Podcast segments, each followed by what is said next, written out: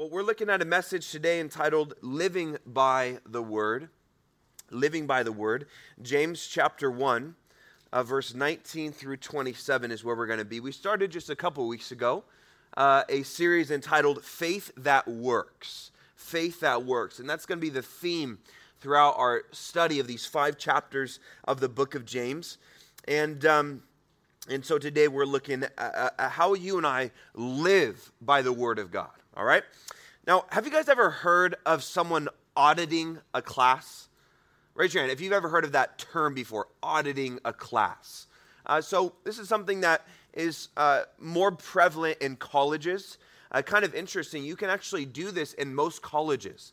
Let's say you know you were never able to make it into UCLA, but you just wanted to take this class that they had on physics well, you don't you you know you weren't you weren't able to get into the program. You can't pay for the insane tuition prices, but you want to audit the class. So basically, you you uh, go in. You're not a student in the class. You still enroll.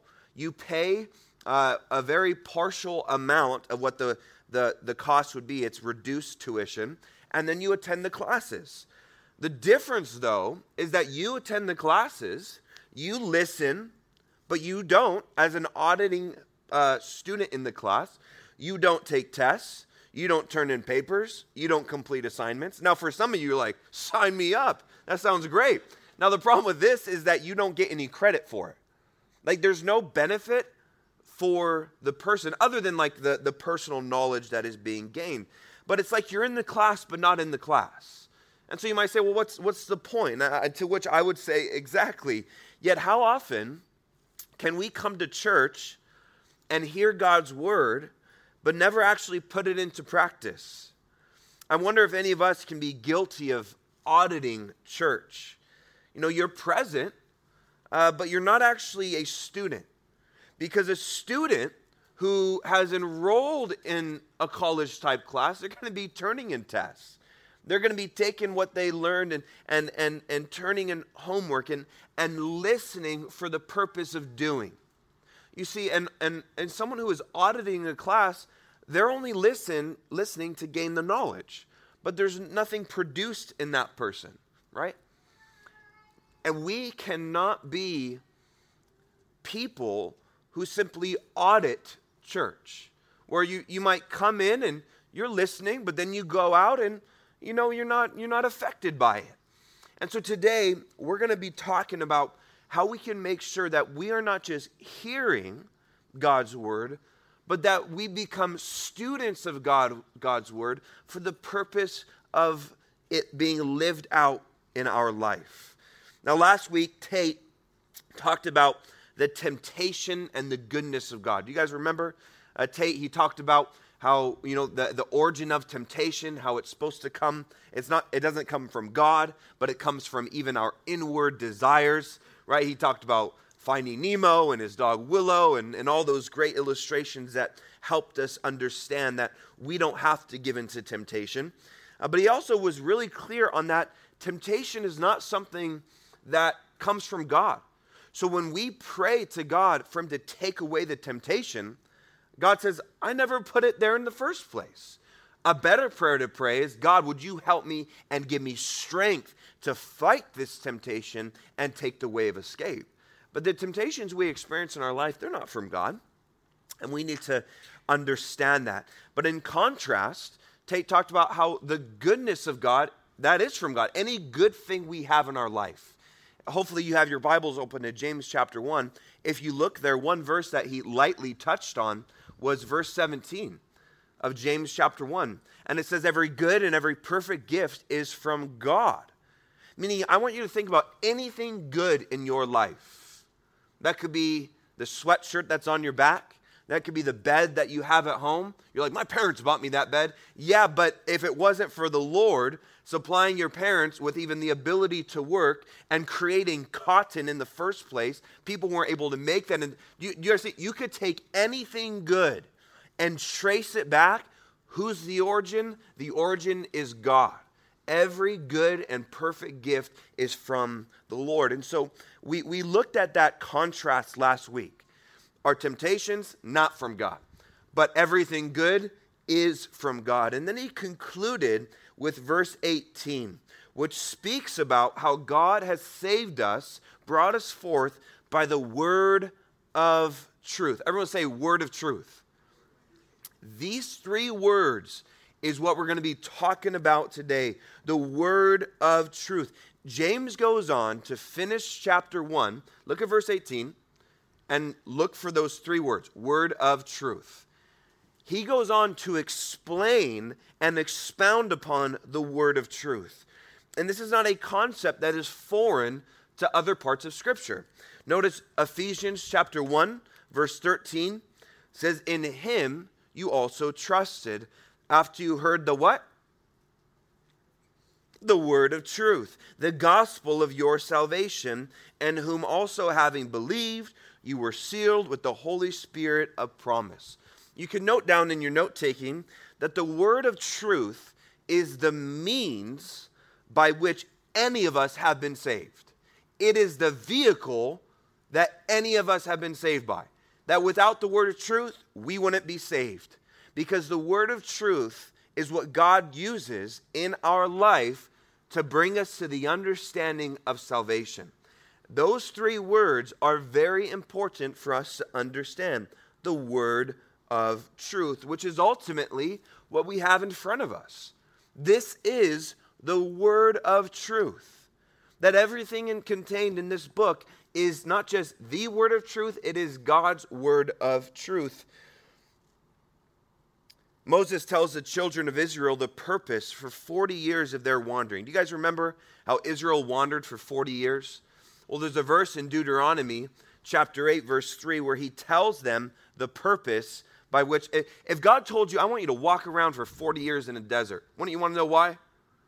Well, he tells them, he says, So he humbled you, allowed you to hunger, and fed you with manna, bread from heaven, which you did not know, nor did your fathers know, that he might make you know that the man shall not that man shall not live by bread alone, but man, notice, man or woman lives by every word that proceeds from the mouth of the Lord.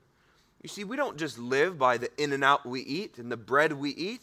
Yeah, our physical bodies might live that way. I mean, if you eat too much of In-N-Out, then you might not live very long. But we don't just live by food, but to, to be spiritually alive and really live the, the life that God wants us to live, it has to be by the Word of God. And we have to feast upon the Word of God, but not just hearing it, but implementing it into our life. Listen, if you go throughout your life only auditing church, you come and you listen, you were really listening.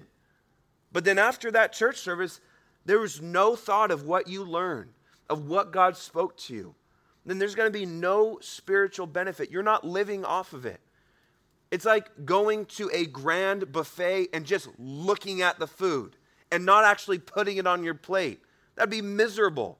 Imagine going to your favorite restaurant and all your family's ordering it and they're digging in and you order and it's there, but you're not eating. It'd be terrible.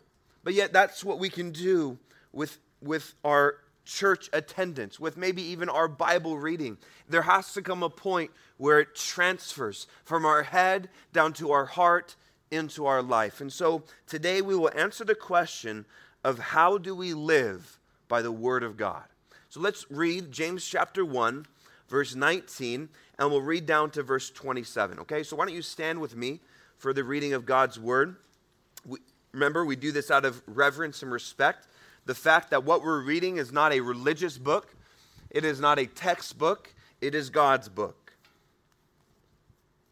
Verse 19 of James chapter 1 says, So then, my beloved brethren, let every man be swift to hear and slow to speak, slow to wrath, for the wrath of man does not produce the righteousness of God. Therefore, lay aside all filthiness and overflow of wickedness and receive with meekness the implanted word, which is able to save your souls. But be doers of the word and not hearers only, deceiving yourselves. For if anyone is a hearer of the word and not a doer, he's like a man observing his natural face in the mirror. For he observes himself, goes away, and immediately forgets what kind of man he was. But when he but he who looks into the perfect law of liberty and continues in it, and is not a forgetful hearer, but a doer of the work, this one will be blessed in what he does.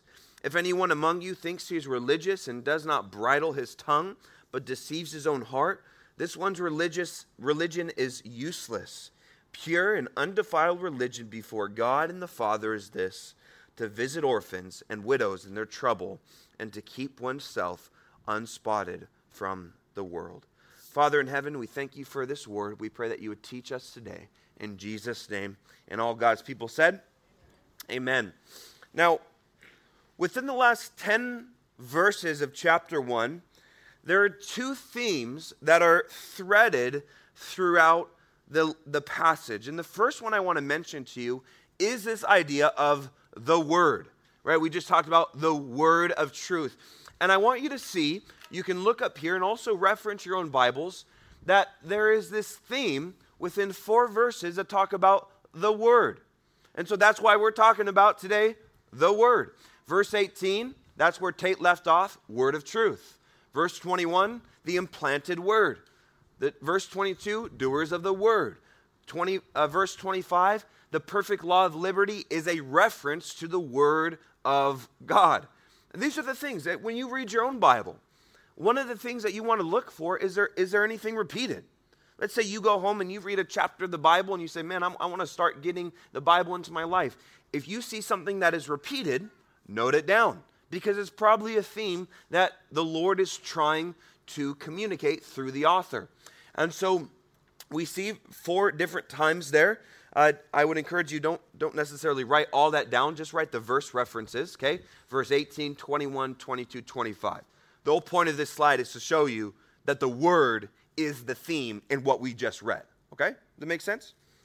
Now, the other theme, because I told you there was two, the other theme is deception, and specifically self deception. Okay? Check out these three verses verse 16, verse 22, and verse 26. Also, all talk about deception. Do not be deceived, deceiving yourselves, deceives his own heart.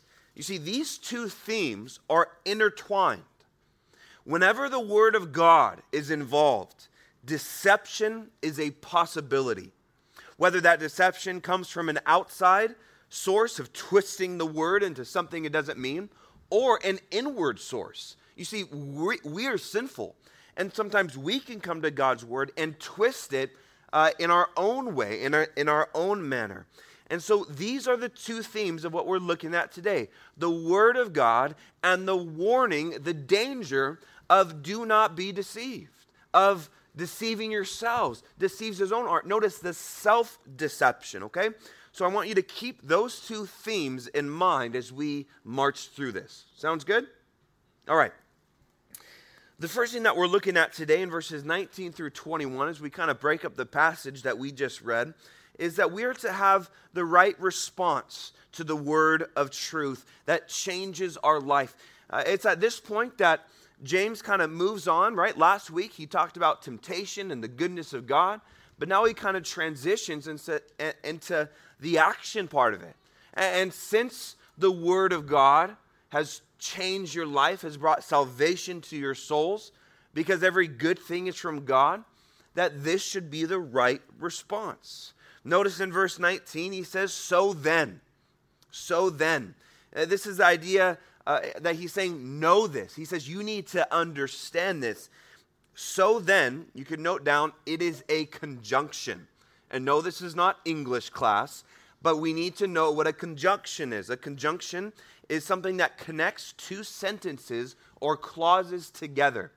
And so then is a conjunction that connects what we had learned about last week to what we're going to learn about this week. And what is James connecting? He's connecting that previous process of thought, of, of how he ended with by the word of truth. And so, what we find in verses 19 through 21 is the what to do in light of what we know. You see, what Tate talked about last week was a whole lot of what we need to know. We need to know where the origin of temptation comes from. When we experience good things, who does that come from? It comes from God. And so now we are looking at the what to do in light of what we know. And James gives us here three targets to aim at. You guys ever uh, shot bow and arrow before? It's very fun. Uh, and, uh, but it's usually only fun if you have a target, right? I mean, it's, it's kind of fun if there's just like a hay bell, but usually it's only fun as you're targeting something, right? You're trying to aim. And so James gives us three things to aim at in response to the word of truth. And you can note down the first one it is that we are to be swift to hear. Swift to hear. That word swift, it means quick. It means to be performed with no delay. No, no, no delay. It means to be prompt. And, and to hear, it doesn't just mean for it to go into your ears, but it means to listen with intention. You know how your mom could say something to you and you're not listening at all?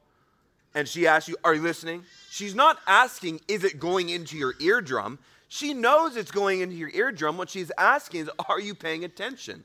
And so, this word to hear, it doesn't just mean the physical act of hearing, but it means the, the, the, uh, the physical act along with the uh, act with our brain of intentionally listening. You know, your mom may use this exact verse on you. I'm sure that uh, many of you have heard. The Bible says to be swift to hear and slow to speak. And, um, but in the direct context, this has to do with the word of truth. Now, are we to be swift to hear in other contexts? Yeah, that's a good practice to have. That's a biblical concept for sure. But this is specifically talking about the, the, the word of God the word of truth. We're to have the type of attentiveness uh, that little boy Samuel had. 1 Samuel chapter 3, verse 10 says, Now the Lord came and stood and called at, as at other times, Samuel, Samuel. And Samuel answered and said, Speak, for your servant hears. You see, this was a, a, circumstance before the entire canon of Scripture was written, and God spoke to different prophets, and Samuel was a prophet. And even as a boy, God began speaking to him audibly. And notice Samuel's response. He says, Speak, for your servant hears.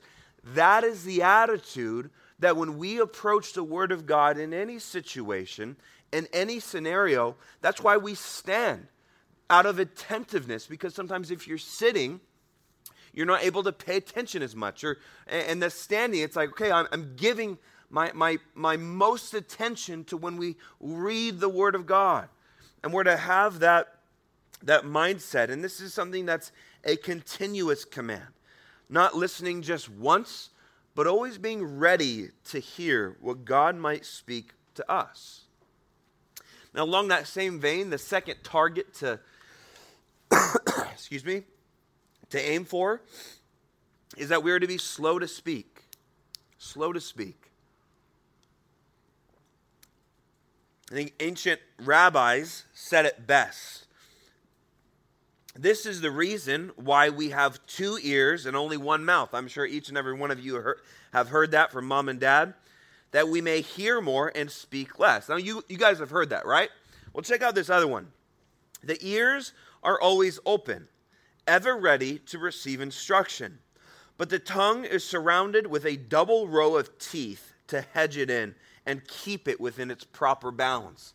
Even within how God has designed us to be, He has given us two ears that you, you can't close, right? You could try not to pay attention. And, and when we approach God's word, before we, we speak God's word and, and come to conclusions, we're to be slow to speak. And this is, this is good just in general. That, that we should take this practice of being swift to hear and slow to speak. This is what God would want for you and I. Proverbs chapter 10, verse 19 says, In the multitude of words, sin is not lacking, but he who restrains his lips is wise. Remember, in light of thinking about temptation and God's goodness and the word of truth, we ought to be slow to speak. It'll help us a whole lot.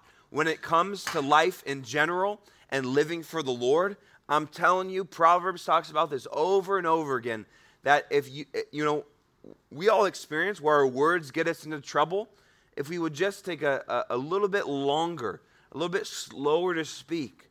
But also when it comes to God's word, that we allow, before we say what God has said, we listen to what God has said. Now, the third thing to aim for is that we're to be slow to wrath. And we, again, find this all in verse 19. We're to be slow to wrath. And the idea of wrath is that feeling of intense anger and fury. Notice, though, James doesn't say that we are to have an absence of wrath, but that we are to watch the pace of our wrath, that we are to be slow in this. You see, the wrath of man is often quick tempered, it's easily set off. There's a short fuse.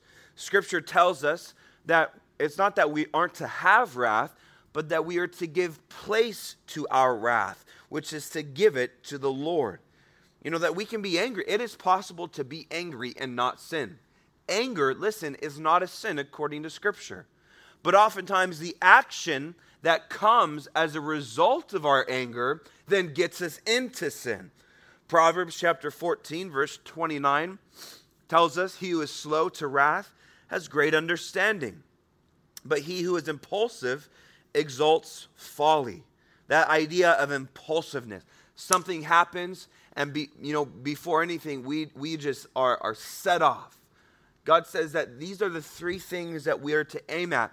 And I have found that if we can aim for the first two, if we can be quick to hear what God would say to us and, and what God's word maybe says to us regarding even, even wrath, that, that, hey, he's not saying you can't experience it, it's an emotion.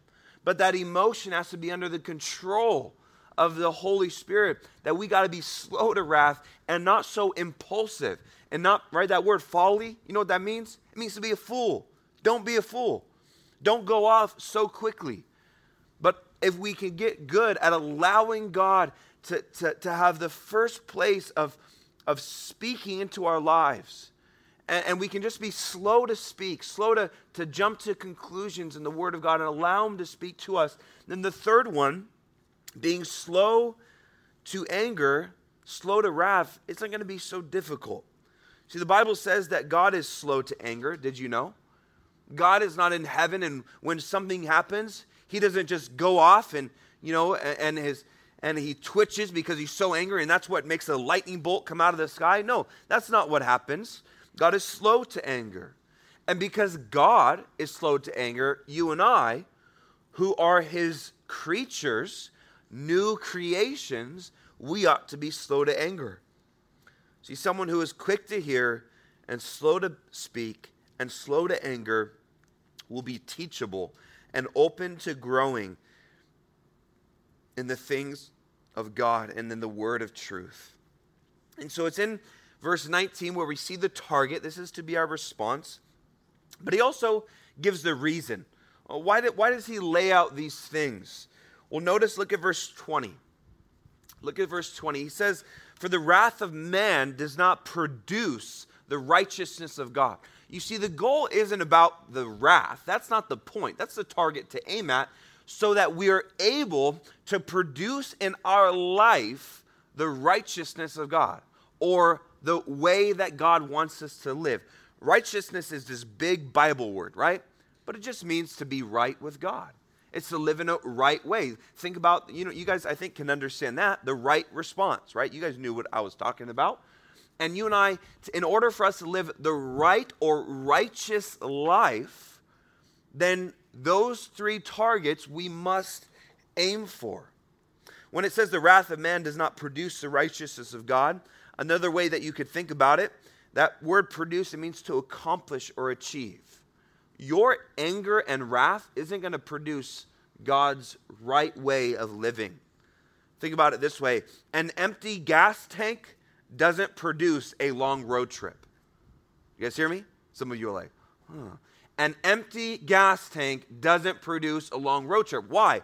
Because in order to produce a long road trip, you got to have gas in the tank. And in order to produce the righteousness of God in your life, the way that He wants you to live, the right response that you're to have, then you have to be swift to hear, open to the things of God, slow to speak, and slow to wrath. And so if the right if the wrath of man doesn't produce the righteousness of God, then what does produce the righteousness of God? Let's say you say, Man, I want to live in that righteous or right way. I know God's way is the right way, and I want to live in the way that He's given. What, what do I do? How is this produce in my life? Well, there's kind of an expansion of what we just talked about uh, there in verse 21. And, and you kind of can sum it up, sum it up in this way. If you want to produce the righteousness of God in your life, living in the right way that He set out, then there's some things that you got to put down and there's some things that you got to pick up. There he says in verse 21 that we're to lay aside. That word means to take off and to put away. It's how you would be if, if your jacket caught on fire you would, you would rip that jacket off so quick and throw it to the side because you wouldn't want that fire to burn you. And there are some things in life that we must put off or lay aside. Notice in verse 21 how he describes it. He says, We're to lay off the filthiness or overflow of wickedness. This idea of, of those things that displease God, we are to lay them aside. But not only just is this focus on laying them aside, but we are to pick up Notice what he says receive. To receive, it means to accept and welcome. We to ex- receive with meekness. And now we find that second time of the word, the implanted word. The word implanted is the idea of something being planted. Like, like the parable of the sower. Do you guys know about the parable of the sower that Jesus said, taught? He said a sower goes to sow seed or a farmer goes to, to throw seed uh, to be able to produce a crop. And he says that some of that seed falls on stony ground or thorny ground, some of it falls on good soil. And that is a representation of how the Word of God goes and is thrown on different hearts, different, uh, different kinds of soil, and some of it is received. And if that good seed, if the Word of God is able to get on good soil, then we see that it is able to save our soul. Notice there in verse 21, he says that implanted word which is able to save your soul. You see, if you can have the right response to the word of God, then your soul will be saved. Yet, in this kind of right response, we are to act upon what we hear. There is a warning that comes our way because there's a certain danger in hearing the word of God. And it's kind of kind of interesting. Did you know that for you right now, there is a danger in you hearing this Bible study? Well, what, what's going to happen? There going to be arrows that come out from the walls? No. It's not danger to you to your physical person now. Your chair's not going to collapse. But there's a danger because if you listen with no intention of doing, the danger is that you are going to be self deceived. We read it a moment ago, but look at verse 22.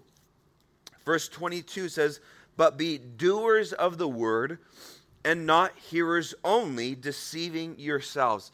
First, this shows us that you could hear the word of God and not do it. That is an option. Option number one hear the word, don't do the word. Option number two, hear the word and then do the word. Either way, you got to hear it.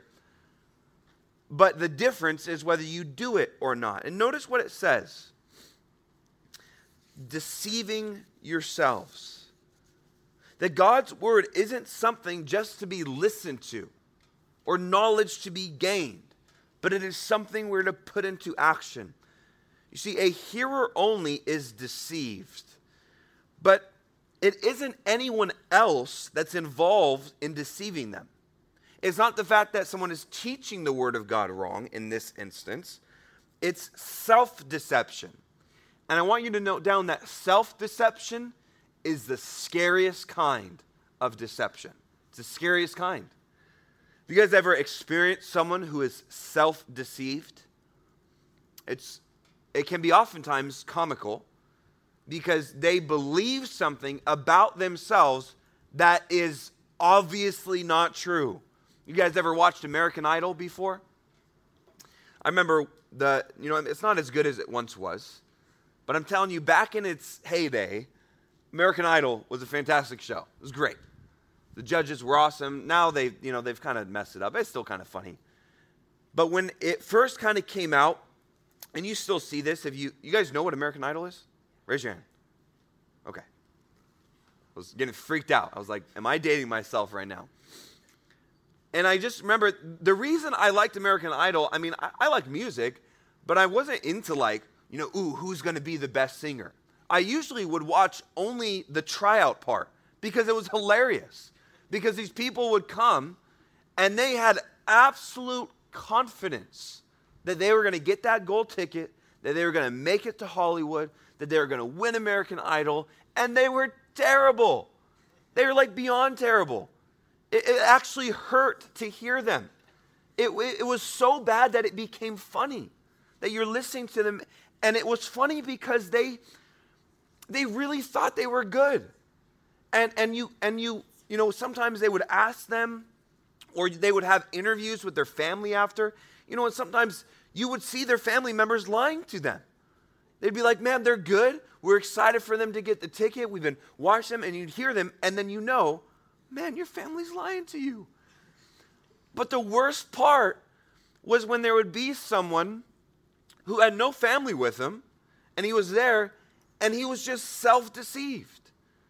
And it sometimes was sad because after, you know, the judges would almost laugh at them and be like, Are you serious? They'd walk out with no ticket and they'd be crying. And it was almost sad. You're like, Oh my God. They were so deceived that they were actually good at singing. And it was so far from the truth. And yet, I think within church, sometimes that same concept can be of, okay, yeah, you're in church, but look at your life. You're, you're not walking according to the Word of God. Yeah, you might punch the time, the time card of you were there for an hour and a half for church, but what about Monday, Tuesday, Wednesday? But people can live their I've met people who have attended this church for 10 year periods where they were in church every Sunday hearing not my sermon, Pastor Jack's sermon. And his sermons are pretty hard to get through without getting saved.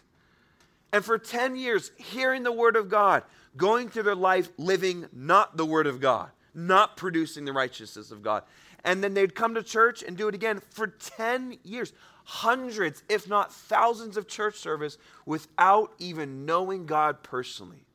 There's a danger to hearing the Word of God because the more you hear it and don't do it, you are deceiving yourselves. The word is literally delusional. The more you hear it, the more Bible studies you hear and don't do, the dangers it becomes for you. Because your heart, after a while, hardens. You get used to hearing it and not doing it. And so it's like, I just come to church, I hear what the pastor says, I go home, and it doesn't change. I don't put it into action. Or even in our devotional lives, it can happen where it's like, I read my devotion, I checked off the box, but it had no effect on the rest of your day. We must not be hearers only because we will, we will step into this self deception. And it's the scariest kind because it's usually the hardest to convince someone out of. The easier deception is when someone else has said, This is what the Word of God means, or this is how you'd think, because then you can come, someone else can come and say, Hey, I know that pastor said that, but this is actually what the Word of God says. But it's harder when someone is self deceived because then you come and you show them the Bible and they say, I know, because they've heard it. And there's this disconnect of, I hear what you're saying, but it has no impact on my life.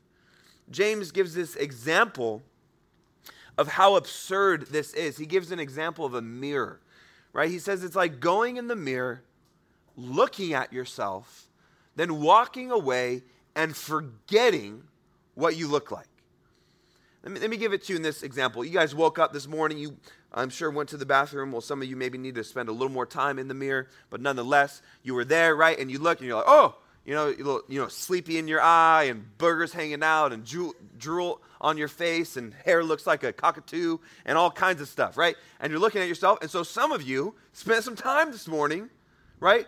Then maybe stepping away from the mirror, adjusting yourself, or maybe in the mirror, you're like, oh man, okay, yeah, let me get the thing out of my eye. And some of you, you know, maybe could have spent a little more, a little more time. But that's okay. We love you anyway. Um, but, but imagine going to the mirror, seeing that you got all this stuff messed up on your face, and then just walking away and forgetting about it. And then someone later has to say, like, hey, what's, and you're like, no, I, I looked in the mirror, I'm, I'm fine. It's this idea that, that the Word of God is a mirror, it's for introspection. It is to be able to look at it. It's perfect, right? That's why the Bible says it is the perfect law of liberty, the Word of truth.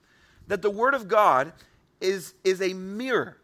That as we come to it in any setting, when we look at it, it simply shows what is there. It doesn't sugarcoat it. That we look at it, it's perfect. And so it shows us how imperfect we are. And so it is this tool that God uses to say, this is the standard, this is the target to aim for. But to only look at it and then walk away and do nothing, it's absurd. It's absurd. You see, the blessing doesn't come in the hearing. We're told there in verse 25 that blessed will be the one who looks into the perfect law of liberty and continues in it and does it.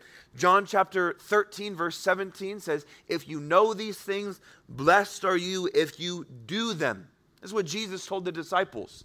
He spent a lot of time with them and he was leaving. He says, Listen, you've heard a lot of my teachings, but the blessing of God in your life, maybe your Christianity right now is just like black. It's just like dull, flat, boring. It might be because you know a whole lot but ain't doing a whole lot. Because you're missing out. You don't you don't get it. And, and you're missing it because you hear God's word but you're not doing God's word. Right? Matthew chapter 7 that's uh, Jesus ends his Sermon on the Mount talking about the man who builds his house upon the rock, and the storms come and blows against the house. The house stays still. You guys know the story? Then another storm, another guy builds a house, but he builds it on sand. So a storm comes and it just washes his house out. And he says that he compares that both men heard the word, but that the difference with the house that was built upon the rock is that he said that he, he heard the sayings of mine and did them. Listen, your life is going to be a disaster when trials hit, when difficult times hit, and you're only hearing the word of God because it is only theory. And so when the storm comes and life gets real, your foundation has been built upon theory. It's all up here. It's not in here, it's not in your life. And so there's nothing to fall back on, and it crumbles. Why do people walk away from the faith? I don't think it's because they lost their salvation. I think what John tells us that they were with us. They were hearing the things we were hearing, but they never did anything about it. They were never actually saved. And so when life happened, good or bad, their house crumbled. It was never based upon doing what Jesus had said. Mark chapter 4, verse 24 and 25 says, Then he said to them, Take heed what you hear. With the same measure you use it, it'll be measured to you. And to you who hear, more will be given. For whoever has, to him more will be given. But whoever does not have, even what he has will be taken away from him. What, what is being said? Jesus says, Take heed to how you hear. Take heed. Meaning that if you were to hear Bible study after Bible study, read the word for yourself day after day, but never do it, God is going to hold you more accountable than, to the, than the person that never went to church. It would be better, listen, this is a weird thing. it would be better if you were like, I'm going to listen to Bible studies for the next 10 years of my life, but not do them. It would be better for you not to hear them than to hear them and not do them. Sounds strange. Now, God can use that. And I don't mean like I'm gonna, you know, you're gonna go tell your parents I'm gonna stop coming to church. Like I've seen it where someone, you know, like I mentioned, was in this church for 10 years and then finally did get saved. God's been using their life. It's awesome. But that God says that on that judgment day, I'm going to hold you accountable for everything you heard. And if you heard and did, then I'm going to give you more. And this is how it works. That if God says, if God sees you doing his word, then he's going to give greater understanding to you and greater strength to keep going. To whom much has been given, much is required. And where this talks about how more will be given. If you use it, God says, I'll give you more and more. And I want to give you strength to do it, but will you take the first step? James closes out this section talking about the, the trap of religion. The trap of religion. Because you and I are kind of a people of extremes, okay? We are. We just always tend toward extremes. And though the Word of God is imperative in doing the Word of God, sometimes we can go so far the other end where we can become do gooders for the sake of do gooding. Okay? We can become do gooders for the sake of do gooding. Meaning that to the point where we think as long as we check the boxes, we are good to go. As long as we, um, you know, do what looks religious, then we're good to go. But it's not just doing good things, it's doing what God tells us to do. And our doing isn't to be in a religious way. And This is where people get caught. They might say, okay, I'm going to do it. And so they do it in a way where it's religious, meaning it's just this uh, system. But we are to do God's word in relationship with Him. You see, the quickest way to tell if you are just doing to do is how you speak to people. This is what he says. Look at there in verse 26. He says, If anyone among you thinks he is religious and does not bridle his tongue but deceives his own heart, this one's religious is useless. Meaning that you could be doing all the right things, but one of the quickest and best indicators of if you're doing it with the right heart and in the right way is how you speak to people. He says, if someone is doing all what you could say is the religious stuff, but does not bridle his own tongue, that it's useless. You'd be doing all the right things. But this thing is the prime indicator of how you could say religious you are in your life. Matthew chapter 12, verse 34 says, For out of the abundance of the heart, the mouth speaks. Meaning that there is a danger then in the doing. Wait, I thought you said there's a danger in the hearing. Yeah, but then you can get so into the doing that the doing becomes this repetitive thing. And so the Christian life is all about balance. But one indicator, if you're like, ah, am I doing this just to do it out of this religious obligation, is to check how you speak to people. Because what is what comes out of your mouth is evidence. It is the window into what is in your heart. Can I see what's in your heart? I can't. Can't see that. God can. God sees the heart. But an indicator for us, we can't even see what's in our own heart. But one good way to indicate of where we are at, if we're just doing the religious duties, is how do we speak to people? Is it harsh? Is it sarcastic? Or is it how Jesus spoke to people? Is it with grace? Is it, yes, with truth?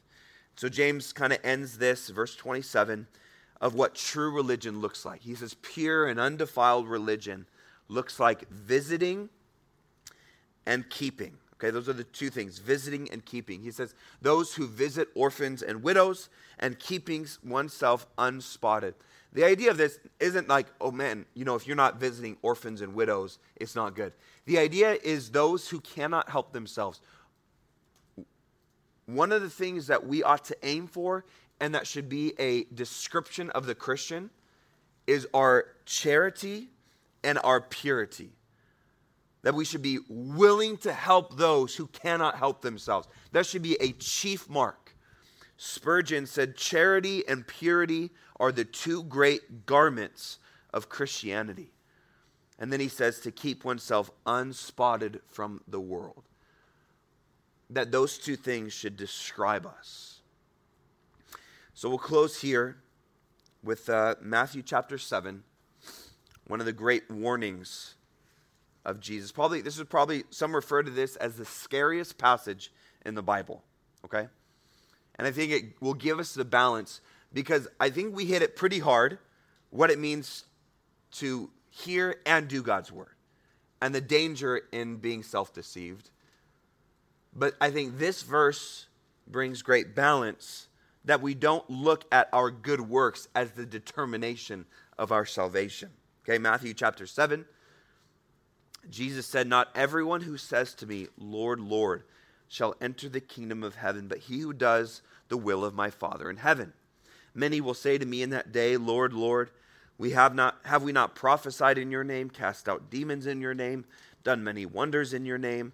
And then I will declare to them, I never knew you. Depart from me, you who practice lawlessness. Essentially, Jesus says that on the day of judgment, when people are before God Almighty, before Jesus Himself, they'll, they'll say, Lord, Lord. And they know where they are at this point, they know where they're going. They say, Lord, Lord, like, haven't we done this? Haven't we prophesied? We healed? We did all these things in your name. And Jesus will say, I don't know you. Because you did these things apart from what I asked you to do. And so in this in this understanding of making sure that we are putting into the practice what we read and doing God's word, we m- must not get swept up in the in the thinking that our do gooding, our good works, our doing God's word is the thing that we're going to present before Jesus one day. You see, when we get to heaven, we're not going to present anything to him. That the reason that we get to enter isn't because of what we've done, but it's because of what Jesus did for us. And so, in this Christian walk, it's this strange dynamic of are we to do what God tells us? 100%. But is that our ticket into heaven? Certainly not. It is out of our foundational understanding that it is by the word of truth and our response to Him that He has saved us by His grace. And out of that flows this life of producing the righteousness of God, the right living with Him. Let's pray. Father, we come before you and we thank you for your word. And we pray that you would use it in our life. Lord, that we would not just be hearers. We don't want to live in self deception. We don't want to be delusional. We want to be able to think clearly. And we know that only comes as we determine to do your word. That you've asked us, Lord, we, we have three very simple targets that we could take from today's message to be swift to hear, to be slow to speak, slow to wrath. God, we pray that even just this week, that you would produce those three things in our life when it comes to your word. And Lord, we know that these concepts are good for us to adopt, Lord, into our relationships with others. To be swift to hear, slow to speak, slow to wrath. We know that but by your grace in our life, we can't do that. Lord, but we want to. And so we trust your word that you're going to do the willing and the doing in us that he who has called us is faithful, who will also do it. We love you, God, and we pray this in Jesus' name. Amen.